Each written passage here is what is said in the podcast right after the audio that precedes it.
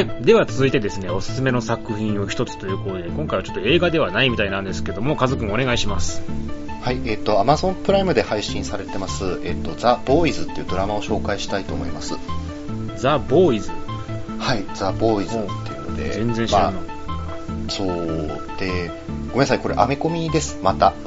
ほうほうほう。うん。で、ちょっとですね、なんか日本でもあんまり宣伝されてなくて、あの、うん公開するときに。で、僕てっきり日本の Amazon プライムで配信されないもんだとばっかり思ってたんですけど、うん。あの突然、その同時に7月の26日ぐらいですかね、あのう日本版も急遽なんかファーッと配信されて、あやってると思って、はい、まあそれで見始めたんですけども、うんえーとまあ一言で言うと、これ、大人向けのアメコミものなんですね。うん。うん、でこれの原作を書いてる人がガース・エニスっていう人で、えーとまあ、どういう作品書いてるかっていうと、あのパニッシャー、はいはいはい。えーえーパニッシャーがちょっとあの復活、復活というかね、あのなんでしょうね、工業、工業成績で販売数的に復活した時うん。のライターだったりとか、ううんんあとあのコンスタンティン、ヘルブレイザーってい。うやつの、うんあのストーリー書いてたりとか、うん。あとはまあ同じくドラマになってるプリーチャーとかヒットマンとか、えーやってる人です、えーとうん。大人向けのコミックを結構書く人なんですね。うん。でこのザ・ボーイズって、えーのがですねあの、まあ、ちょっと話は違うんですけどもなんか分かりやすく言うとなんかさ今でき今できたウォッチメンみたいな、はう。んちょっとこうヒーローものを俯瞰した話になってるんですよね。あ。うん。うんでただ、あそこまでその哲学的な背景があったりする作品ではなくて、うんうんともっとですねあの路悪的であの下品っていうところで、うん。うん、あの非常にですねあの子供はちょっと見れないかなっていう話になってますなるほど。うん、で他のヒーローたちとこのザ・ボーイズのドラマっていうのは世界観を共有してるわけじゃなないんですよねうん。だからこの世界にはスーパーマンとかもいないしそのバッ,、うんあのバットマンとかスパイダーマンとかもいないんですようん。でそこで、まあ、スーパーマンみたいなやつとかがいっぱいいる世界なんですよ、はうん、でこのスーパーマンみたいなやつがザ・セブンっていうこうヒーローチームを結成してて、あ。うん。うんとまあ、ジャスティスリーグみたいな感じ、はいはい。ええで彼らはただあの企業に雇用されてるんですよ、ほうほうほう。うん、で、えっとまあ、企業のために働くでもないんですけどこう世界を救いつつですね、えっとうん。一緒にこう企業の名声を上げていくみたいな立ち位置のヒーローたちなんですね。でこの「ザ・セブンとかっていうヒーローたちはですね、うんとまあ、コミックとあ映画の中でもこうコミックで書かれてるようなこうみんなの憧れの的なんですよ。うん。で、まあ、僕らがこうスーパーマンかっこいいって言ってるのと、まあ、同じぐらいなんですけどうん。あの中身がですねあの本当に本当に最低なんですよ、ほう。うん、あのもうヴィランじゃねえかっていうぐらい、うん、で、うん、と例えばもうなんでしょうね婦女暴行なんか当たり前にするし、はうん、もうみんな性的になんかね盗作してるし、うん、自分のこう利己的なためにこう人を殺すんですねあ。むちゃくちゃやん。そうむちゃくちゃなんですよただこう企業が守ってるから、うんうんそういう話は決して表には出ないんだけども、なるほど。うん、まあなんか本当に特殊能力をあの持ったことによってそれを制御できない子供みたいな、はうん、本当にクズばっかりなんですよねあ。なんかやらしいね。いやーそうなんですよでこのザ・ボーイズっていうのはあの、うん。そのヒーローたちを取り締まる側の話なんですよね。なるほど。うん。で、えー、とその取り締まる側のポチームっていうのがザ・ボーイズっていうチームで、ううんと彼らがこうそのヒーローたちと戦っていく中で、えーとうん。こういろいろなこうそのセブンの秘密であったりとか、うん。どうしてこの世界にヒーローが生まれたのかっていうのがこう明かされていくっていう話なんですよ。なるほど。うんで、えーっと、どこのドラ原作の方は、えーっと今、日本版でも3巻 ,3 巻まであの発行されてるんですけども、うん。でこれ、電子書籍でもなんと日本版読めるので、えーっとうん、Amazon の Kindle とかでも日本語版で買えるので、ちょっとぜひあの興味ある人は見てほしいんですけど、うんはいはまあ、非常に大人向けなんですけどね。うんい。そうだよね。うんまあ、えっと、コミックの方はやっぱりガース・エニスが普通に書いてるので結構あの多分慣れてない人はきついですよもうおちんことかたくさん出てくるしたくさんね。うん、たくさん出てくるし、うんと、そのセブンに、こう、なんでしょうね、あの、新しいメンバーが入りますっていうシーンがあるんですけど、うん。その新しいメンバーがすごいこう田舎から出てきた女の子なんですよ。ほうそしたらその女の子にこう、たちをそのセブンの面々が囲んで、いきなりこうズボンを脱ぎ始めるみたいなとか。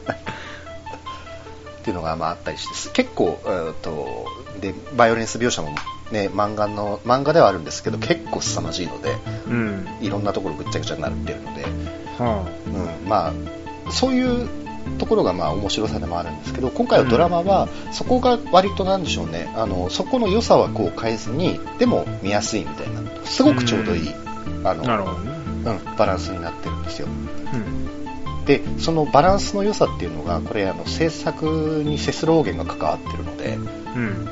うん、あのソーセージパーティーとかの。うん。うん。だから、ああいうテイストで、あの、そのザ・ボーイズの話を見れるので。うん、すごく面白いです、これ。いや、ウォッチメンほどシリアスではないのか。シリアスではないですね。もっとバカバカしいんだけど、うんまあ、描うん描かれてることは本当にえげつないんだけども、ううんと割とバカバカしいノリで走っていくので、ブラックコメディ的なね。そうです、そうです。ええ。あの、赤ちゃんから、赤、なんだろうな、赤ちゃんの目からこう、レーザーが出て、それでこう、あのはあ、敵をこう、なんでしょうね、あの、肉の塊に変えちゃったりとか。インクレディブルファミリーみたいなね。そうそう。いう感じでやってるんですよ。で、あと、うんまあ、キャストも非常に魅力的で、えっとうんこのザ・ボーイズのリーダーを演じてるのが、まあ、カール・アーバン、えっとジャッジ・ドレッドを演じてた俳優さんですね。うん。うん、あと、ザ・ボーイズの、えっとメンバーに、えっと日系のアジア系の女の子がいるんですけど、で彼は彼女は非常に無口でこう刀の使い方がめちゃくちゃうまいので、あのうん無口なすごい殺し屋みたいな子なんですけど、うん。はこれが演じてるのが福原かりんさん。あうん。うん。で、あとは、まあ、えっ、と、主人公が、まあ、ジェック・クエイド、メグライアンの息子さんとか、いろいろ演じてるんですけど、で、えっ、と、一人カメオ主演でサイモン・ペグがなんと出てくるんですよね。おううん。だから、こっちの、なんでしょうね、こういう映画が好きな人にとっては、おおみたいな。なるほど。ね、でサイモン・ペグがこう出てくる理由っていうのはその原作の方でその主人公ザ・ボーイズのメンバーにヒューイっていうのがいて彼が主人公なんですけど、うん。まあ、あのそそれを、えー、とガース・エニスがサイモン・ペグに当てて書いたんですよ、だから原作のこの主人公っていうのはもろにサイモン・ペグなんですけどうん。なるほどね。見た目、うん、それでそういう縁があって今回出てくれたみたいな感じですね、あそれは出なあかんわな。そうなんです、あなたですからって話よね。それ以外は演じられへん。ねでもこう世界でうん割とねしっかりもう稼いで忙しい俳優さんがこういうドラマちゃんと出るんだなっていうので、うんあ、やっぱり嬉しいなって多分サイモン・ペグ、テレビドラマで見るのなんか結構久しぶりな気がしてああ、そうかな。確かに。映画でしか見ないね、あの人ね。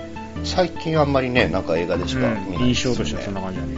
うんだから結構新鮮かなうん、なるほど。で、あえっと、今回のこのドラマ「ザ・ボーイズ」まあ、そういう原作が面白いから、えっと、見てねっていう話じゃなくて、うんドラマとしてやっぱ今回これすごく面白いんですよ、うん。うん、あのコミックの要素を全く消さずにあのそれこそさっき言ってたアラジンと同じで足りてないところは足して、うん。うん飛ばすところは飛ばし省いてっていう感じですごくドラマとして見やすい作りになってるのと、うん。でアメリカのドラマってこう割とこうやっぱり話の数が多い分ゆったり運話し運びしていくじゃないですかうん。それが多分本当にドラマ苦手な人は苦手だと思うんですけど、そうやね。うん、今回のこの「ザ・ボーイズ」に限ってはもうパッパパッパと話が進んでいくのでうん。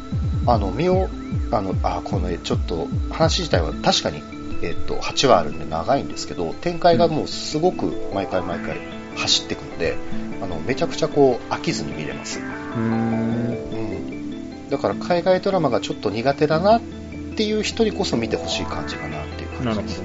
え本当にあの花なんだろうな、うんと、全体の時間が長いあのセスローゲンとか、うん、とサイモン・ペグが作ってるような、うん。あのコメディみたいな感じで見れるので、うんうん。うん、あのテンポ感とかもものすごくいいのであのいいみ非常に見やすいと思います。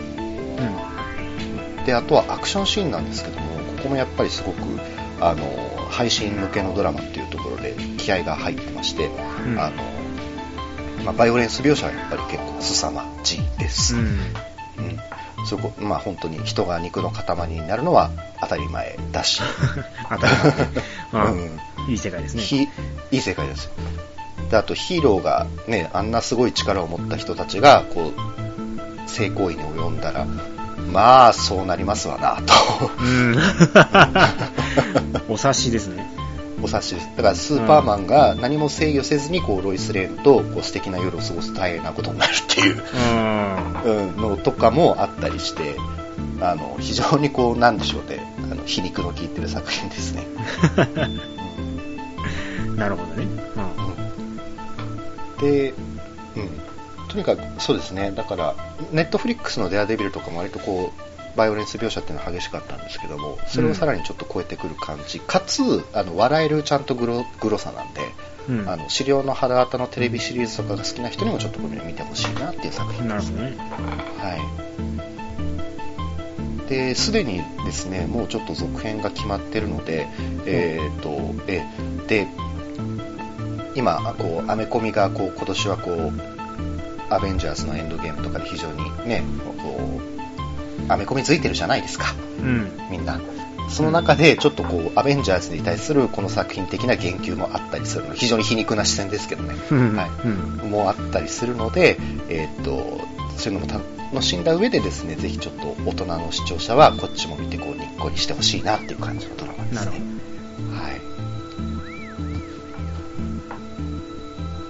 あということで尺が余っちゃいましたね。ど。早っ。おしまいですか？とにかく、うん、ザ・ボーイズはちょっとこれはなんか見てほしい作品なので、えアマゾンプライムね。ーうん、あじゃあ一つちょっと付け加えるとこのザ・ボーイズのガーセニスっていう人は、あの決してこうなんでしょう。ねただただヒーローを茶化す漫画を描いてる人じゃないんですよ、うん。うん、あんまり言われてないんですけど、あのー以前アメコミの話をしてる時に僕犬溶接マンって話したの覚えてます？えーその話したっけ？ええっと、まあ、ヒットマンっていう DC コミックの漫画があってうん。これが、うんと、バットマンたちと世界観を共有してる話なんですけどうん。主人公が殺し屋なんですね、うん。うん、で彼らで彼が主人公の漫画なんですけど、まあ、そこに出てくるキャラクターでこう犬溶接マンとかっていうのがいて、うんあの敵キャラクターにこう犬を溶接して倒すっていう はは。なるほど。あの何を言ってるかよくわからないと思うんですけど、うんあのインターネットで犬溶接マンって検索すると、うんあのあ本当に相手の顔に犬を溶接して倒すヒーローなんだなってよくわかると思うのでちょっと最高よね。まあそうですね一言も喋らないのであの犬の死体を敵の顔に溶接して殺すっていうキャラクターなんですよ、はうんあ。犬の死体って溶接できるのかね？あれ鉄じゃないでしょ。いやあヒーローなんでやっぱこう特殊能力がああるなるほど。そういうことか。はえーまあ、原作の方ではその、ね、なんかパッと出た犬溶接マンがどんどん今ちょっと復活して拡大していって実はこのうん犬溶接マンにはこう何百年にもわたる歴史があるみたいなバカバカしい話になってるんですけどあ。いや、ちょっと映画化してほしいね。そうなんですよ、はい犬まあ溶接の。はあ。そうそうまあその彼らがしいるチームっていうのは本当に最高であとはうん。よ、なんて酔っ払って相手を殴る特殊能力とか。それは特殊能力なの。そうですね、うん。はうん、あとはあの窓枠で相手を叩いて倒す特殊能力とか、あ。ま、窓枠で相手を倒すとか。ああとはあのビームを出せるんだけどもあの敵には当たらないで仲間を殺しちゃうっていうフレンドリーファイヤーっていうキャラクターがいたりとかちょっとなんか悪ノリじゃないそれも。大丈夫それ。って思うじゃないですかうん。本当に要素としてはすごく悪悪ノリなんですけど、んあのやっぱガースエニスすごいなっていうのは彼らがやっぱちゃんとヒーローとして機能するんですよほそうそして彼らの話を見てあのちゃんと泣けるっていう、うそうなのね。うん、すごくそうあのやガースエニスのコミックっていうのがやっぱりそのヒーローものっていうものをやっぱり彼自身すごくやっぱり理解の深い方だなって僕はやっぱ読んでて思っててうん。あのこのヒットマンっていう非常にバカバカしい話なんですけどうん。あの徐々に徐々にこうなんでしょうね IRA が出てきたりとかちょっと政治的な話に含め入っていったりとか、うん。あの彼ら自身が一体何を持って戦うかなんで戦ってるのかっていう、まあ、ヒーローもののよくある根本の話であったりとかうん。それにちょっとこう絶望してしまった男たちみたいな話もちゃんと描く人なんですよね。うん。うんで僕がそのガース・エニスのコミックを読んですごくハッとしたのはあのヒそのヒットマンたちとスーパーマンが絡む話があるんですね。うん、でその話っていうのが本当に素晴らしくてうん。僕がなんか翻訳で読んでるスーパーマンのコミックの中では一番あのスーパーマンっていうのはどういう存在なんだろうっていうのをすごくあの表してる名作なんですよ。でまあオチはちょっとあれなんですけども、まあ、スーパーマンがこうヒットマンと会ってお話ししてるんですけど、まあ、ススーパーマンがちょっと人を助ける救出ミッションをちょっと失敗しちゃうんですよ。う。うん。うん、でそれでああってなってる時にでもお前はこういうこういうやつだからそんなこと気にするなみたいな話をしてくるんですよ。そのヒットマン、うんスーパーマンに対して酔っ払いとしてね、うん。ただそれがあのスーパーマンのキャラクターの本質をものすごくこうついてるんですよ、へうん。だからレゴバットマンにおけるこうバットマンの言及があったじゃないー。ですか、あうん、僕はあれ並みにこうスーパーマンの革新をすごくついてる作品だと思ってて、うん名作じゃないですか。そう、本当名作なんですよ。だから、うんガース・エニスっていうのはやっぱりそのヒーローものをきちっとそのヒーローの本質をがっちり捉えた上でそれを茶化す人なんで、うんあの、なんでしょうね、だから安いこうオマージュとかでは本当全然ないんですよ。なるほど。馬鹿にしてるわけではないと。そう。あの、徹底的にリスペクトしてるからこそ壊すみたいな人なんですよ。作品を読んでる限りはね、あのうんインタビューでどう言ってるとかわかんないですけど、うん。僕がどう捉えてるかですけど、本当にそう思うんですよ。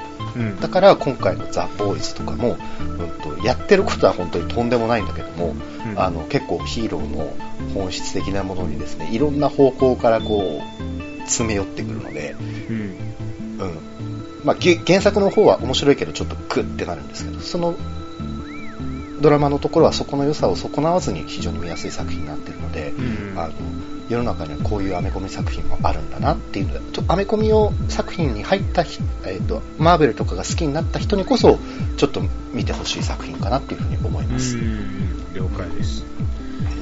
まあ、Amazon プライム入ってる人多いしね。そうですね。あの、うん。ぜひ、うん、プライム入ってれば無料で見れますからそうね。なんかそう、えらい矛盾した言い方な気がするけど。